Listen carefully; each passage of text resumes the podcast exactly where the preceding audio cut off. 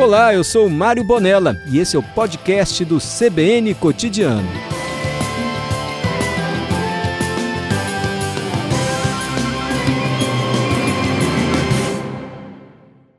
Governador, muito boa tarde, obrigado por atender a CBN. Boa tarde, Lucas. Boa tarde, os ouvintes da CBN. Alegria estar tá, tá com vocês também, especialmente nesse dia em que a gente homenageia a nossa querida capital, nossa bela capital de Vitória. Maravilha, governador. A gente fica sempre. É, é um prazer recebê-lo aqui na Rádio que Toca Notícia. E nesse dia, então, de aniversário de 470 anos de Vitória, governador, quais são os próximos mais importantes investimentos para a capital?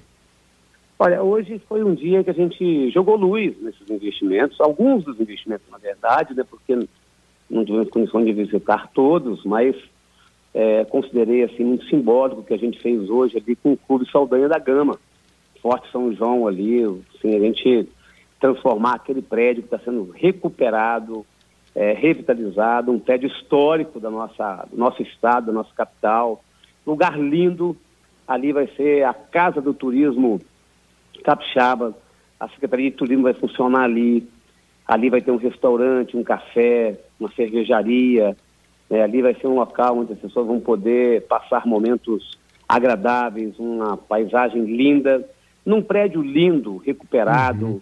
é, e que a gente vai poder receber ali os, as, os gestores de turismo do estado todo, pensar atividades para o turismo para o estado todo. Então, é, hoje nós, nós, nós anunciamos todo esse investimento naquela área ali, que já está acontecendo, na verdade, e já está em plena recuperação e manutenção e, e obra, né, o prédio todo, um prédio que vai ser de novo devolvido à sociedade capixaba. Mas também, Lucas, fizemos uhum. hoje uma visita ao Portal do Príncipe.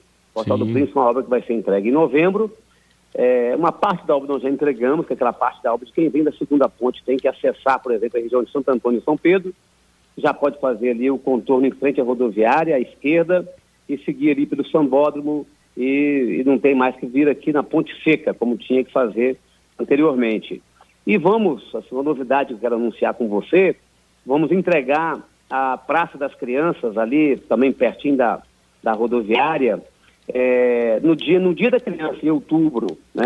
E em novembro a gente entrega a obra toda. Né? A obra, além de a gente colocar seis pistas na Avenida Alexandre Boais, que é a avenida que vem das cinco pontes, vem da segunda ponte, né? ela vinha só com duas, com três pistas, agora vai ter seis pistas, seis faixas, uma pista com seis faixas, né? então vai aumentar ali a fluidez né, do trânsito, melhorar a mobilidade de quem vem de Vila Velha, quem vem de Cariacica, então, vai melhorar muito a mobilidade, vai ser, ali nós temos área de lazer, de esporte, esportes radicais, né, skate, bicicletas, é, a, a playground para as crianças, então, uma área, de, de, uma área verde, então vai ser uma obra que vai embelezar ainda mais a nossa capital, uhum. vai favorecer muito quem está em Vila Velha, quem está em Cariacica. Governador... Mas também, uhum. Hum, pois não, Lucas. Pode, não, pode, pode falar, governador. Fica não, nós visitamos também a obra da, da, da Ciclovia da Vida, uhum. né, que é uma obra é, que está sendo realizada. Nós vamos aumentar uma faixa de cada, em cada lado da ponte, da terceira ponte, e vamos ter uma ciclovia, que vai ser também um, local de muita contemplação, né, pela beleza que nós teremos naquela ciclovia ali, e pela forma arrojada como está sendo feita aquela obra. Fazer aquela obra ali exigiu, de fato, muita coragem, muita determinação, muito planejamento por parte nosso do governo, e a obra está em pleno, em pleno desenvolvimento. E também visitamos lá o complexo viário de Carapina, lá em, na reta da. Na, agora é a rodovia das Paneleiras, lá na antiga Sim. reta do aeroporto. Né, também esse ano a gente entrega a parte de Vitória completa, com mais uma faixa de cada lado, de quem desce da serra com ciclovia e com passeio, de quem sobe para a serra do outro lado, né, um passeio. Então, é, estamos fazendo um investimento em mobilidade, que é fundamental para a região metropolitana e, no caso aqui, hoje destacando Vitória. Rodovia das Paneleiras é um dos assuntos entre os ouvintes aqui, governador. Para quando que entrega, então, essa primeira parte? E nós vamos entregar final desse ano, início do ano que vem. Assim, uhum. São duas etapas. A etapa do, do, viaduto que nós vamos fazer de Carapina, vai ter um viaduto ali que vai sair de Jardim Carapina e vai até a, a, em direção ao bairro do Fátima. Então vai ter um viaduto por cima da, da rodovia das Paneleiras, tá certo? Assim, então, é, até ali a gente entrega ou até final desse ano ou iníciozinho do ano que vem, tá uhum. tá certo? Já com a ciclovia, com os passeios, com uma faixa de cada lado. Hoje são duas faixas subindo e duas faixas descendo. Serão três faixas subindo e três faixas descendo, uhum. né, que se encaixará na Fernando Ferrari, que já tem três faixas, tá certo? Uhum. É, então vai também melhorar muito ali a mobilidade, a fluidez é, naquela região que é sempre muito congestionado de carro, de, né, aquele circuito de Serra e Vitória. Sim, sim. E a segunda parte, então, aí a já vai dar ampliação. Final do ano que vem, até final do ano que vem, tá certo? É, entregaremos a segunda parte. Então, até final do ano que vem, a obra estará toda pronta. Uhum. Tá? É, então, só para voltar no, no, prazo, então, das três obras importantes, mobilidade de Vitória, quatro obras, uma nós já entregamos para o Eleitão da Silva no primeiro ano do nosso governo, a segunda obra, que é o Portal do Príncipe, a gente entrega agora em novembro, ela pronta. Uhum. A terceira obra, que é a, a, o Complexo Viário de Carapina, com viaduto e tudo mais, e também com as vias que vai até depois do viaduto, até o viaduto de Carapina atual, que entrega até final do ano que vem, e a terceira ponte em 2023. Tá certo? Então, é, são as três obras mais importantes né, dos, das últimas décadas viárias aqui é, em Vitória. Então, até 2023, essas obras estarão todas prontas. O ouvinte Max, governador, quer saber do Cais das Artes, se tem alguma previsão de recuperar, de concluir ou mudar o projeto?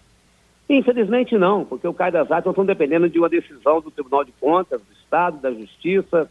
Estamos agarrados por decisões que fogem ao nosso controle, né, pela judicialização que teve entre o governo do Estado e a empresa, né, no mandato anterior ao meu, e, e, que a gente não achou o caminho ainda. Estamos pedindo ao Tribunal de Contas que nos dê um caminho, mas infelizmente esse é um assunto que eu não tenho condições de fazer uma previsão dele.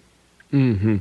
Bom, são 4 horas e 3 minutos. A gente conversa com o governador do estado, Renato Casagrande, falando sobre alguns projetos importantes para a Vitória neste dia da capital, né, neste 8 de setembro. Mas, governador, a gente não pode deixar de falar também de uh, alguns outros assuntos. Né? A gente teve ontem em todo o país manifestações contra e a favor o governo Bolsonaro, alguns é, manifestantes com cartazes ali com é, dizeres antidemocráticos, né?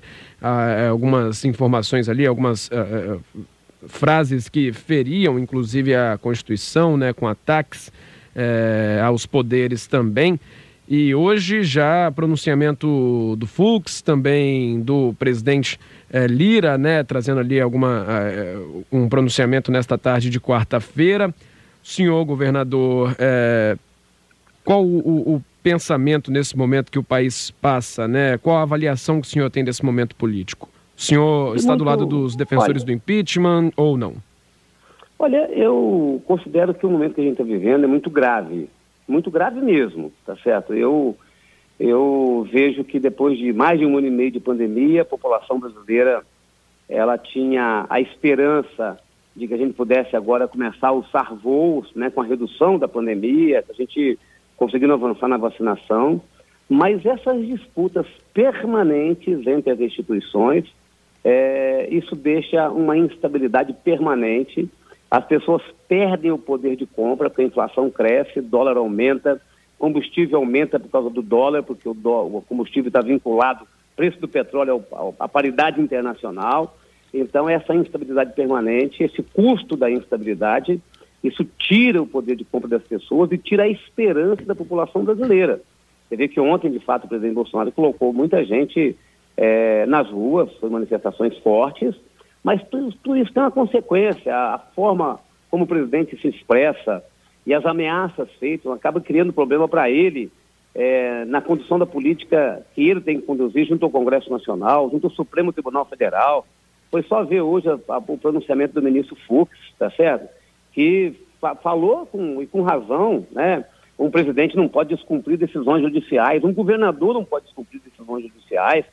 É, então, isso de fato ameaça a democracia e cria essa instabilidade permanente. Então, é preciso que a gente compreenda ou que a gente tenha um ambiente de diálogo, de pacificação, né, que o presidente da República compreenda que tem que dialogar e que tem que é, lançar pontes, ao invés de fazer só enfrentamentos. É, e o Congresso tem que ajudar nisso, o Supremo tem que ajudar nisso. Então, é preciso que a gente saia dessa instabilidade, porque isso está tirando, de fato, a esperança da população brasileira. Então, é, é importante que a gente compreenda isso, que essa instabilidade tira o poder de compra das pessoas, tira emprego das pessoas, e a pauta que a gente tem hoje, Duca, é a pauta do desemprego, da fome, não é a pauta de, de, de urna eletrônica, não é uma pauta de fechar Supremo, isso não é a pauta que interessa ao povo brasileiro. O que interessa ao povo brasileiro é uma outra pauta que, infelizmente, não foi levada às ruas por muitos ontem. Uhum. Governador, tem ouvinte que perguntando, é o. Foi o Sérgio, deixa eu ver aqui qual foi o nome dele. É, não, foi outro. Ele perguntou aqui, o Bruno, se o senhor pensa já é, como opção é, a corrida à presidência da República no ano que vem. Olha, o partido até me convidou, Lucas, para eu poder é, colocar meu nome, uhum. mas eu declinei nesse momento porque o momento do Brasil exige uma concentração no ato nosso de governar, tá certo? Assim, eu e se a gente começar a pensar agora na eleição, momento de crise, de pandemia que a gente está vivendo, a gente tem que começar a andar o Brasil, rodar o Brasil, fazer isso, fazer aquilo. Então, é, eu declinei desse convite que o partido me fez e vou discutir processo eleitoral, de fato, só no ano que vem. E vou decidir se eu serei candidato a algum cargo ou não só no ano que vem. Eu não quero tomar essa decisão antes, porque nós estamos vivendo um momento que exige uma concentração de esforços é, no diálogo e nos resultados, porque o momento do Brasil exige um, um cuidado e uma cautela muito grande. Uhum, foi o ouvinte Alessandro, só corrigindo aqui. Governador do Estado, Renato Casagrande. Governador, mais uma vez, agradeço imensamente pela participação do senhor aqui na CBN, viu? Obrigado, Lucas. Obrigado a todos os ouvintes. Aí, parabéns à vitória. Um abraço. Isso aí, feliz aniversário à nossa capital. Uma ótima tarde, governador.